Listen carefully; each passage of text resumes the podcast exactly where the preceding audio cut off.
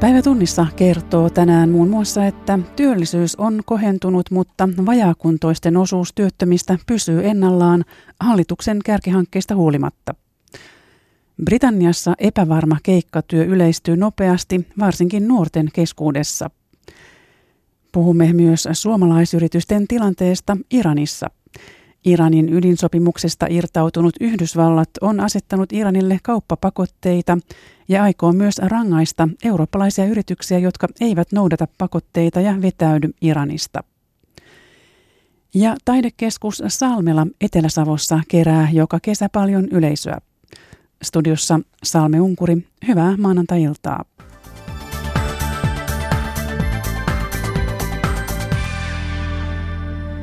Vajaakuntoisten osuus työttömistä pysyy sitkeästi ennallaan, vaikka osa työkykyisten auttaminen työmarkkinoille on yksi hallituksen kärkihankkeista. Jopa viidesosa työttömistä työnhakijoista voi olla sairaita tai vammaisia. Asiantuntijoiden mielestä eri viranomaisten pitäisi tiivistää yhteistyötä ja selvittää tarkemmin vajaakuntoisten työkykyä. Terhi Toivonen. Vajakuntoinen Johanna Juopperi on ollut toukokuusta lähtien kuntouttavassa työtoiminnassa Nurmeksen työttömien yhdistyksen kirpputorilla. Sormien tunnottomuuden takia hän pystyy tekemään töitä vain osa-aikaisesti. Vaikka mulla on nämä kädet, niin en mä halua kotiin jäädä. Mä taistelen joka päivä, että mä pääsen tänne töihin. Ja itsellä on se hyvä fiilis, että sä oot tehnyt jotain. Kuin se, että mä olisin tuolla omassa mökissäni.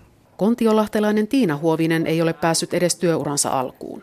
Reumaa taaperosta asti sairastanut kolmen lapsen äiti ei löytänyt harjoittelu- tai työpaikkaa opintojen jälkeen.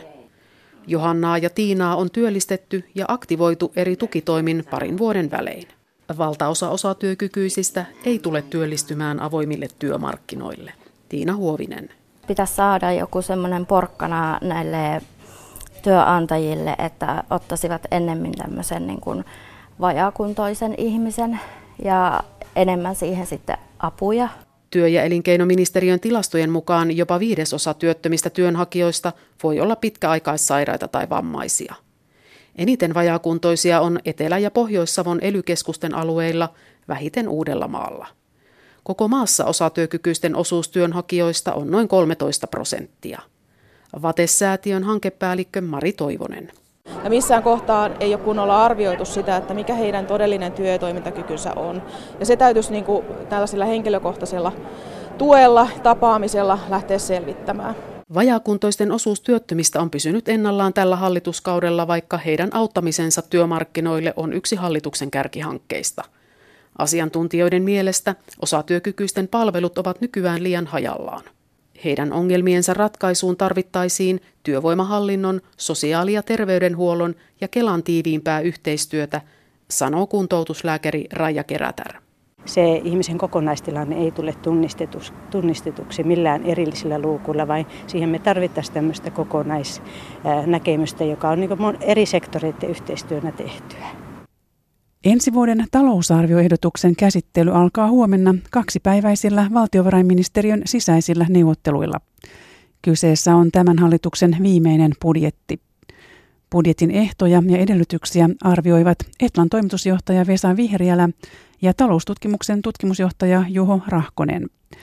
Vesa Vihriälä pitää taloustilannetta edelleen hyvänä.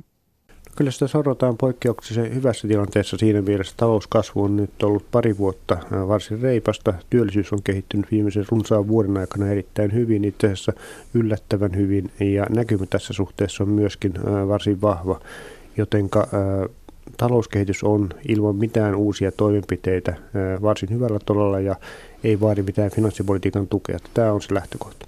Taloudessa menee hyvin, mutta sitten se toinen tekijä. Eduskuntavaalit ovat ensi huhtikuussa. Juho Rahkonen, millainen kiusaus hallituspuolueilla on yleensä tehdä vaalibudjettia? Näkyykö se jotenkin omassa työssäsi, kun teet näitä kalluppeja? No kyllähän se äänestäjien mielipiteissä tietysti näkyy. näkyy. Äänestäjien painotukset on tämmöisiä hyvin sosiaalipoliittisia. Eli kun kysytään kansalaisilta, mitkä on yhteiskunnan tärkeimmät ongelmat – ihan avoimella kysymyksellä, niin sitten tulee tällaisia vastauksia, että sosiaalisen eriarvoisuuden kasvu ja tuloerojen kasvu.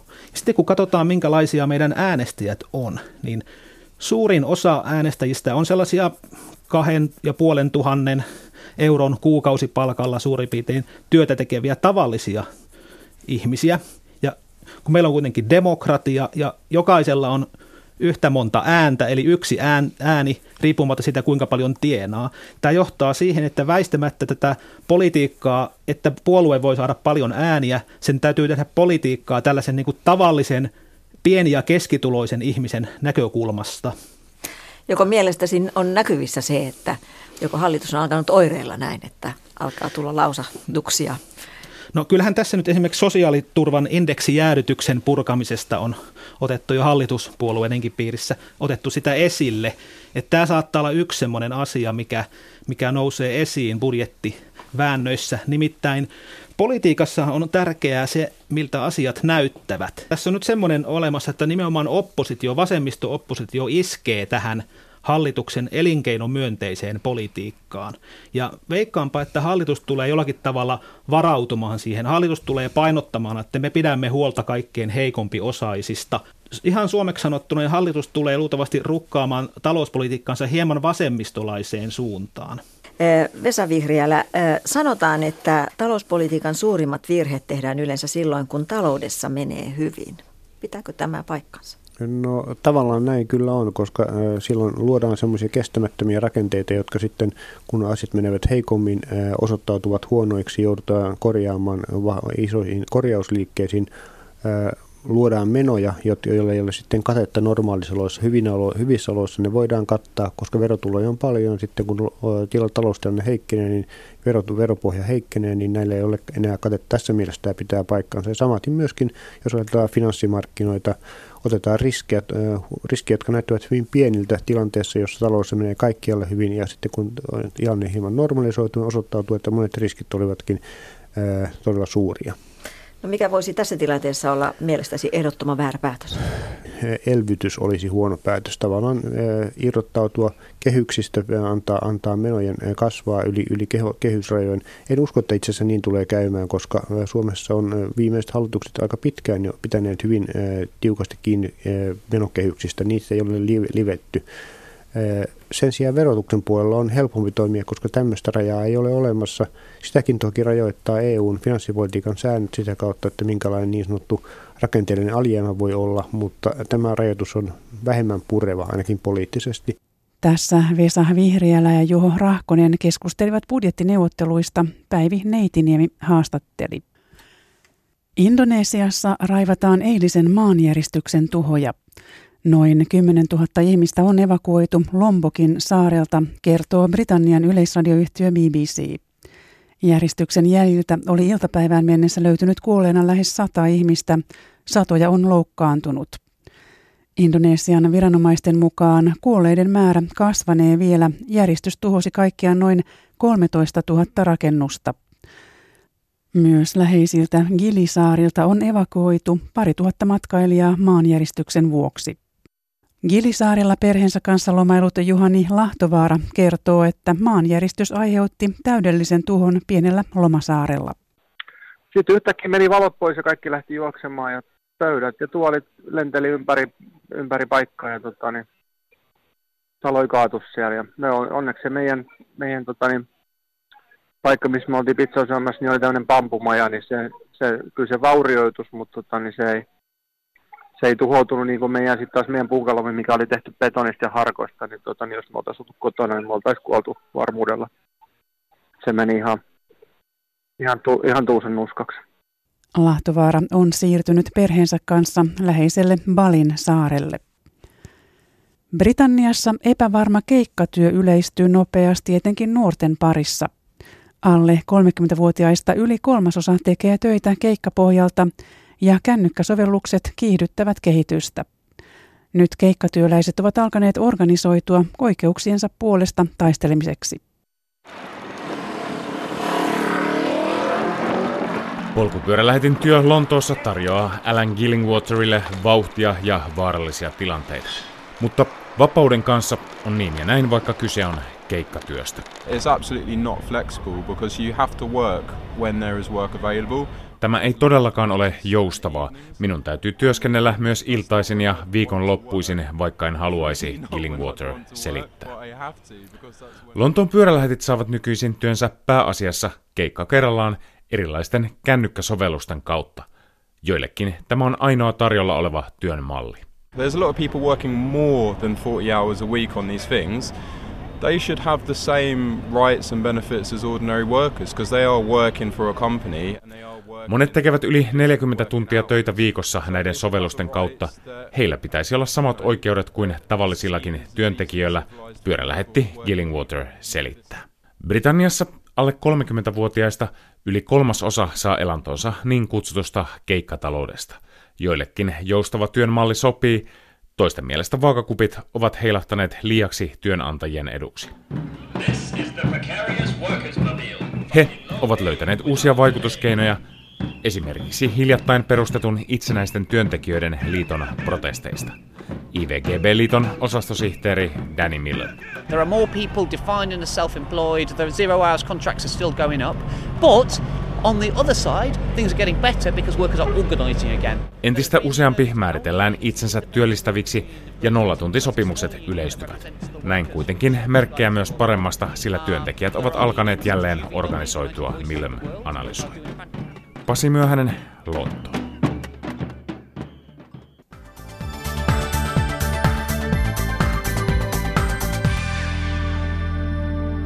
Sitten puhetta suomalaisyritysten tilanteesta Iranissa. Iranin ydinsopimuksesta irtautunut Yhdysvallat on asettanut Iranille kauppapakotteita, joista ensimmäinen erä tulee voimaan huomenna. Yhdysvallat rankaisee eurooppalaisia yrityksiä, jotka eivät noudata pakotteita ja vetäydy Iranista. Millaiseen tilanteeseen tämä asettaa suomalaisfirmat, siitä kertoo EKn kehittyvistä markkinoista ja kauppapolitiikasta vastaava johtaja Petri Vuoria Anna Lehmusveden haastattelussa. Niin, Trump ilmoitti toukokuussa, että USA irtautuu Iranin ydinsopimuksesta ja pakotteet tulevat takaisin. Mitkä pakotteet tulevat voimaan huomenna? Tosiaan kaksivaiheisesti tulee nämä pakotteet voimaan, eli huomenna tulee tämä ensimmäinen vaihe, jolloin voimaan astuu Iranin valtionvelkaa, autoteollisuutta, arvometallien, alumiinin ja teräksen kauppaa koskevat tullit muun muassa. Ja sitten viides päivä marraskuuta vuorossa on Iranin keskuspankki, öljykauppa, määrätyt osat, energia, satama ja laivarakennussektoreita sekä sitten sadat vastapuolet, yritykset, henkilöt. Eli näissä on huomionarvosta se, että näissä Yhdysvaltain pakotteissa on myöskin tämmöinen toissijainen funktio, eli niitä voidaan kohdistaa muihin kuin yhdysvaltalaisiin yrityksiin, josta syystä muun muassa sitten pankkien maksuliikenne Iranin ja Euroopan välillä uhkaa pysähtyä marraskuuhun mennessä ja se vaikuttaa sitten tietysti kaikkeen liiketoimintaan. Eli sitten myös sitten niihin suomalaisinkin yrityksiin, jotka eivät näillä pakotealoilla välttämättä toimita, joilla ei ole liiketoimintaa Yhdysvalloissa, niin sitten se maksuliikenne käy lähes mahdottomaksi kyllä sitten se, marraskuussa. Kyllä se on vähintäänkin haastavaa ja tämä on semmoinen huomioon otettava asia kaikilla liiketoiminnan sektoreilla. Joo, että ei, ei onnistu, rahaa ei, ei tule liikkumaan. Minkä takia se menee näin sitten? No tämä on hyvin haastava tilanne siltä osin, että nimenomaan nämä toissijaiset pakotteet aiheuttaa sen, että myöskin muiden kuin yhdysvaltalaisten toimijoiden pitää ottaa huomioon nämä heidän asettamat pakotteet. Ja mitä nyt sitten tulee, tulee tuota, tähän tilanteeseen, niin e- Euroopan unioni on tosiaan asettamassa tämmöisen antiboikottimenettelyn tällä viikolla todennäköisesti omalta puoleltaan vastatoimena. Ja tämä tarkoittaa sitä, että käytännössä Iranin markkinoilta vetäytyminen näihin Yhdysvaltain pakotteisiin vedoten kiellettäisiin. Täällä on pitkä historia tällä menettelyllä, eli se on vuonna 1996 ollut käytössä edellisen kerran, jolloin sitä käytettiin neuvottelutyökaluna, kun Yhdysvallat otti käyttöön Kuuban vastaisia pakotteita. Silloin sitä käytettiin ainoastaan neuvottelutyökaluna. Nyt tilanne on erilainen, eli sitä käytettäisiin myöskin käytännössä. Ja ö, tilanne on muuttunut siltä osin myöskin paljon, että parissa kymmenessä vuodessa eurooppalaisten yritysten ja finanssisektorin riippuvuus Yhdysvalloista on kasvanut huomattavasti. Eli tältä osin eurooppalainen elinkeinoelämä on yhteisellä äänellä penännyt myöskin kehittämistarpeita tähän, antipoikottimenettelyn, jotta se tarjoaisi aitoa turvaa eurooppalaisyrityksille. Tämä antipoikottimenettely kieltää tavallaan noudattamasta niitä Yhdysvaltain pakotteita. No se on periaatteessa näin ja, ja tuota, tähän pitäisi löytää sellainen ratkaisu, että, että tämä todellisuudessa sitten auttaa ja, ja turvaa yritysten intressejä. Koska siis niin monille yrityksille sitten tosiasiassa Yhdysvaltain markkinat ovat niin merkittävät, että, että niiden on tärkeää sitten noudattaa pakotteita, jos kerran on pakko, niinkö? Juuri näin. Joo. No tosiaan sinne on mennyt noin 70 suomalaisyritystä. Siellä on nähty paljon mahdollisuuksia muun muassa kaivosalalla, energia-alalla, terveysteknologiassa, televerkoissa, rakennusalalla ja ihan puun viennissä. Millaisessa tilanteessa nämä suomalaiset yritykset nyt, kun on tulossa pakotteet ja sitten EUn vastatoimet, niin tällä hetkellä ovat? Mä jakaisin oikeastaan nämä mietittävät asiat kolmeen kategoriaan. Eli ensinnäkin on tämä pankkien maksuliikenne ja rahoitus Euroopan ja Iranin välillä, jota pitää miettiä, koska se uhkaa pysähtyä sinne marraskuun alkuun mennessä. Toinen asia on sitten erilaiset mainetekijät, joista ollaan hieman huolissaan, eli yritykset, joilla on Yhdysvalloissa toimintaa, miettivät tätä. Ja sitten kolmas asia on nämä itse pakotteet, eli laaja joukko toimialoja ja erilaisia vastapuolia on nyt joutumassa näiden pakotteiden piiriin, joka sitten vaatii tarkan analyysin yrityskohtaisesti, että mitenkä niihin pitää suhtautua. Eli periaatteessa on mahdollista näillä mainituilla muuttujilla jatkaa myös liiketoimintaa Iranissa, mutta sitten ne, jotka päättävät sieltä vetäytyä, niin heille tämä puolen vuoden annettu aikaikkuna siihen erilaisten saamisten kotiuttaminen ja sitten tilausten, toimitusten alassa jo on aika haastava tässä ajassa. No tosiaan sanoit sen, että, että saattaa olla, että se raha ei kulje. Sitten nämä mainetekijät Yhdysvalloissa. Kerro vielä vähän tarkemmin, mitä se tarkoittaa firmoille, jos heillä on nyt sitten liiketoimintaa Iranissa, niin Yhdysvaltain markkinoilla, vaikka ei olisikaan suoraan näillä pakotealoilla? No sitä on hyvin vaikea arvioida, että mainetekijät, mitkä niiden vaikutukset sitten olisi, mutta faktahan on se, että tällä Iranin ja Yhdysvaltain välisellä vihanpidolla on hyvin pitkä historia, eli sieltä vuodesta 78 islamilaista vallankumouksesta ja tällä hetkellä nyt sitten tämä oli välivaihe, tämä ydinsopimuksen laatiminen, joka, jonka Obama ajoi läpi ja Trump vuorostaan on sitten jo vaalikampanjassaan ilmoittanut, että tämä ydinsopimus on kaikkien aikojen huonoin sopimus ja nyt hänen hallintonsa, mukaan lukee ulkoministeri Mike Pompeo, vahvasti hyökkää sitä vastaan. Eli yhdysvaltalaiset yritykset eivät ole sinne Iranin markkinoille menneet oikeastaan missään vaiheessa. Heillä on aina ollut pakotteita voimassa, mutta tämmöinen niin sanottu välilievennystoimenpide saavutettiin tuossa ydinsopimuksen muodossa. Ja sitten jos suomalaisyritys menee Yhdysvaltaan, on Yhdysvaltain markkinoilla ja samaan aikaan Iranin markkinoilla, niin se saattaa haitata liiketoiminta Yhdysvalloissa, vaikka ei olisikaan suoraan pakotteiden alainen. No niitä vaikutuksia on tosiaan vaikea arvioida tässä vaiheessa, mutta nämä on kaikki sellaisia asioita, jotka, jotka yrityskohtaisesti sitten mietitään, että, että minkälaiset vaikutukset voisi olla että osa firmoista on jo vetäytynyt sieltä, sieltä Iranista. Eurooppalaisista isoista firmoista Siemens, AG, Renault, Peugeot ja Airbus muun muassa ovat ilmoittaneet, että lopettaa isotkin projektit Iranissa näiden Yhdysvaltain pakotteiden ansiosta. Miksi ne ovat luopuneet? No kyllä nämä nyt ensisijaisesti on niitä yrityksiä, joihin nämä pakotteet kohdistuu suoraan toimialoihin. Eli nyt huomenna on astumassa esimerkiksi voimaan nämä autoteollisuutta koskevat pakotteet. Ja siellä Peugeot, Renault ja viimeisenä perjantaina Scania ilmoitti, että loppuvuoden myynti tulee todennäköisesti pysähtymään tästä johtuen. Lentokoneista toimittajista Airbus ö, on ilmoittanut vetäytyvänsä, eli heillä osa lentokoneen osista tulee Yhdysvalloista ja se on mahdotonta jatkaa toimintaa. Ja sitten energiajätti Total esimerkkinä, jolla on miljardien arvoinen kaasuhanke käynnissä, kaasukenttähanke käynnissä siellä Iranissa, niin on ilmoittanut myöskin vetäytyvänsä, mikäli he ei saa ö, Yhdysvaltain viranomaisilta minkälaista poikkeuslupaa toimia siellä. Että aika isoja tappioita kirjataan tämän takia. No sinällään tappiot e, ehkä on osittain rajallisiakin, että nämä kaikki investointihankkeet ei ole kunnolla käynnistynyt vielä. Niistä on ollut erilaisia sopimuksia, esisopimuksia, mutta ne ei ole kaikki käynnistynyt. Esimerkiksi Totaaliin viittaan tältä osin, että ei, ei ole ihan täydessä käynnissä vielä se hanke enemmänkin siis hankkeita, jotka sitten ei vaan toteudu. Millaisena markkinana tuossa pari vuotta sitten vielä Suomessa ja Euroopassa niin Iran nähtiin?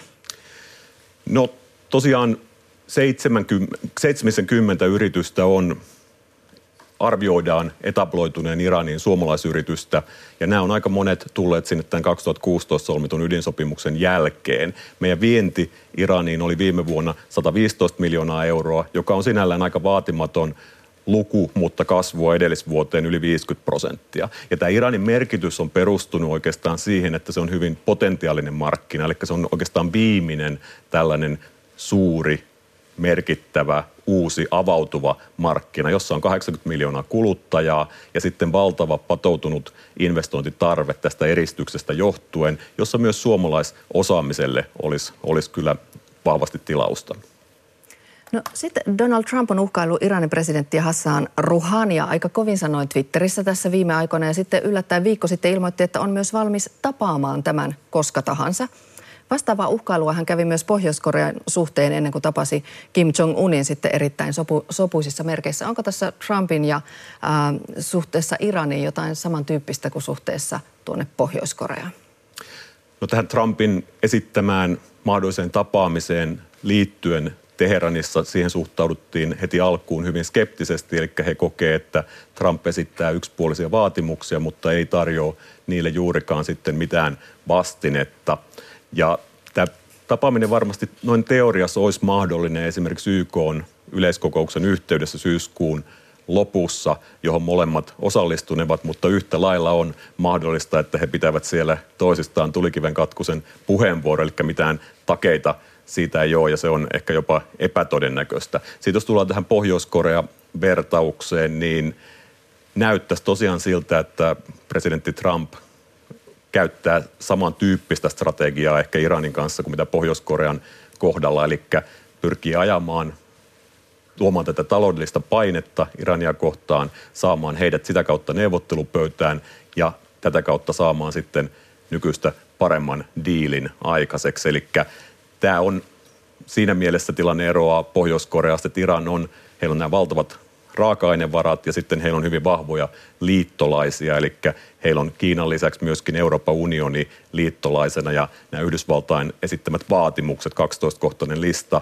jonka ulkoministeri Pompeo vastikään vahvisti, niin on, on kyllä semmoinen lista, joka sitten ei sen läpivienti ilman kasvojen menetystä Teheranissa onnistuisi. No sitten Iranin talouteen on toki vaikuttanut se, että Yhdysvallat on, on nyt sitten ilmoittanut näistä toimista ja vetäytynyt siitä ydinsopimuksesta. Millainen on Iranin taloudellinen tilanne tällä hetkellä?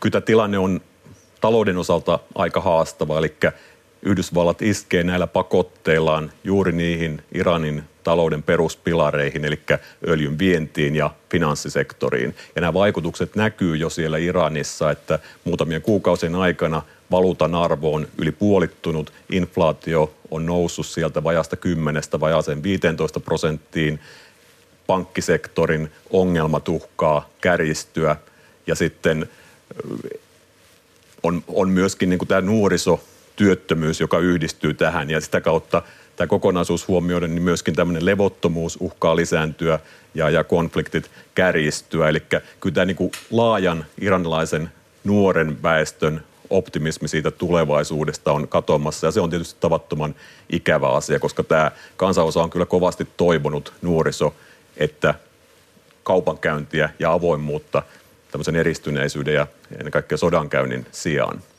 Totesi Elinkeinoelämän keskusliiton kehittyvistä markkinoista ja kauppapolitiikasta vastaava johtaja Petri Vuoria, jota haastatteli Anna Lehmusvesi.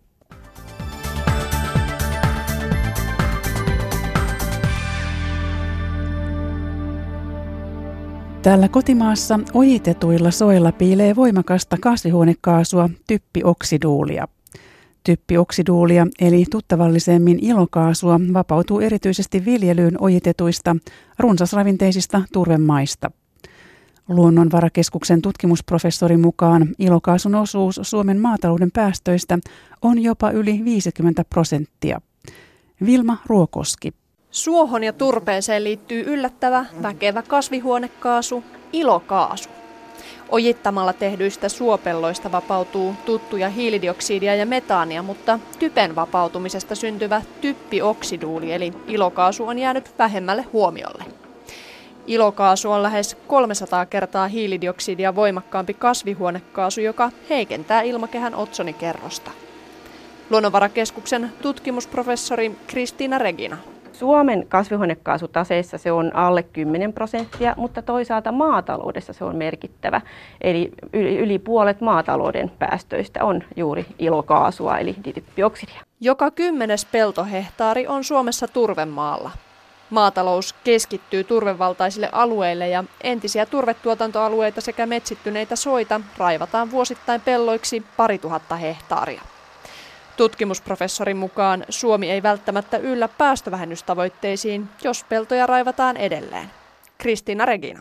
Ihan kokonaan niitä päästöjä ei millään voida välttää, mutta voitaisiin etsiä kaikin konstein keinoja, millä sitä uutta turvemaan raivausta ainakin voitaisiin välttää. Ja sitten toisaalta, että miten viljeltäisiin niitä jo käytössä olevia raivattuja suopeltoja, niin niillä voisi edistää kasvipeitteisyyttä, ei olisi niin paljon paljasta maata. Muita keinoja ovat peltoalojen vaihdot ja vuokraukset sekä tilojen yhteistyö.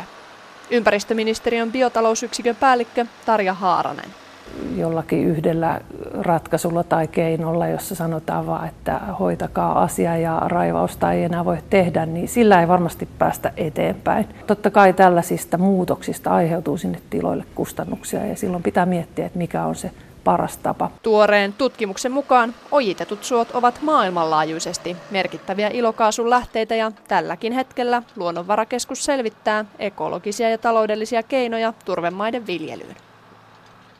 Ja pysytään vielä luonnossa. Kasveista löytyy yllättäviä viruksia. Helsingin yliopiston kokeissa tutkitaan, mikseivät ne kuitenkaan tuhoa kaikkia isäntäkasvejaan. Kasvien virukset ja muut taudinaiheuttajat ovat usein tuntemattomia.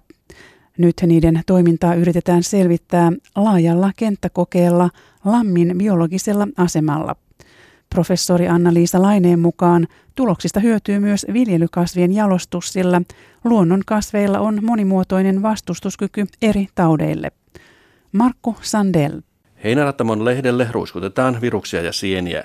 Kasvissa nämä kilpailevat keskenään tai yhteisvaikuttavat niin, että kasvi sairastuu entistä pahemmin.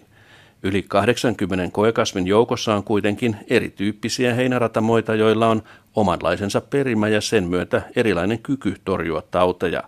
Tähän etsitään nyt vastausta. Kasviekologian professori Anna-Liisa Lainne. Miksi luonnossa taudit ei aiheuta kauheita epidemioita? Että siellä on jotain säätelymekanismeja, jotka pitää taudit kurissa, että niitä on siellä. Tautimonimuotoisuutta on ihan hirveästi. Me ei suurinta osaa siitä vielä edes tunneta, virusten osalta ainakaan. Mutta ne ei niin kuin tuhoa isäntäpopulaatioitaan samalla tavalla kuin esimerkiksi maatalousekosysteemeissä. Ahvenanmaalla kasvavia heinäratamoita on seurattu pitkään edesmenneen akateemikko Ilkka Hanskin tutkimusten takia. Hanskin tutkimien täpläverkkoperhosten toukkien toista kotikasvia on siksi analysoitu tarkkaan – niiden sisältä on löytynyt aiemmin tuntemattomia viruksia, mutta myös viljelykasveista siirtyneitä. Luonnonkasvien taudin torjunta saattaakin olla avain parempien viljelykasvien jalostukseen. Meidän tulosten perusteella varmasti ymmärretään enemmän siitä, että jos me huomioidaan koko se tautiyhteisö, mikä sieltä kasvin sisältä löytyy, niin mitä se sille isännälleen tekee. Nämä on myös mielenkiintoisia, koska virukset, ne on vähän semmoisia luonnon anarkisteja, ne ei, ei kunnioita tämmöisiä tyypillisiä rajoja niin kuin moni muu. Virukset esimerkiksi siirtyy hyvin helposti lajilta toiselle. Kasviekologian professorin Suvi onkin kiireinen, eivätkä kolme kesäkuukautta ole Alexander Stubin aikanaan mainitsemaa luppoaikaa. Biologia-opiskelijoilla on kenttäkurssit, että me opetetaan aktiivisesti kesällä ja meillä on omat tutkimukset silloin käynnissä, että kyllä tämä on semmoista vuoden parasta aikaa, vaikka ei ihan semmoista lomailua olekaan. Sanoi Helsingin kasviekologian professori Anna-Liisa Laine. Ja lopuksi vielä kulttuuria. Taidekeskus Salmela Mäntyharjulla kuuluu Suomen suven suosituimpiin taidenäyttelyihin. Kun moni muu kesänäyttely iloitsee jo viidestä tuhannesta kävijästä, Salmelan yleisömäärä pyörii yli 30 tuhannessa. Toimittaja Satulotta Peltola kävi selvittämässä Salmelan suosion salaisuutta. Taidekeskus Salmelan puisto ja näyttelyrakennukset kuhisevat väkeä. Tänne on tultu kesämökeiltä, poikettu oopperajuhlilta ja matkustettu vartavasten taiteen pariin. Käymme täällä aina, kun mennään tästä ohi. Kyllähän tämä näyttää erinomaiselta. Aivan, aivan upea paikka. Tämä on kappale parasta Suomea. Yleisö rakastaa Salmelaa, kriitikot eivät. Näyttelyarvostelut ovat vuosien varrella vaihdelleet täyslyttäyksestä moitteisiin, että Salmelan taide on häpeämättömän kaupallista, helppoa ja yllätyksetöntä. Yleisö on eri mieltä. Stiina Kinnunen Espoosta. Että minun mielestä oli hyvin, hyvin monipuolista ja aika, aika persoonallistakin taidetta. Helppous on, on suuri etu tässä tapauksessa ja en oikein ymmärrä, jos joku siitä, siitä moittii. Hän oli Petri Tuominikula Budapestista. Salmelassa on esillä taidetta vanhoilta konkareilta ja nuorilta lupauksilta. Se, mikä puuttuu, tekee taidekeskuksesta suursuositun. Täällä ei tarvitse äimistellä kokeilevan nykytaiteen kummallisuuksia eikä pahoittaa mieltään rankoilla teemoilla. Salmelan taide on varman päälle kaunista. Tarkoituksella toiminnanjohtaja Tuomas Hoikkala sanoo. Se on meidän tavoite, että yleisö lähtee täältä niin kuin hyvällä mielellä kotiin päin ja, ja tulee uudestaan myös. Entä se häpeämätön kaupallisuus? Salmelan yleisö rakastaa sitäkin. Vauras keskiluokka jonottaa tänne joukolla tekemään taidelöytöjä. Timo Räisänen Vantaalta. Että joku, joku taidenäyttely on myyvä, niin mun mielestä se on vain hyvä asia, että, tota, että taiteilija pitää jollain lailla leipänsä ansaita. Espoolainen Marika Nurtlund osti Essi Peltosen suuren maalauksen kahdella ja puolella tuhannella eurolla. No, meillä on uusi koti ja haluan vähän täyttää seiniä ja, ja mun mielestä tässä on ihanat värit. Ja tähän raporttiin päättyy maanantain päivätunnissa. Mukavaa loppuiltaa.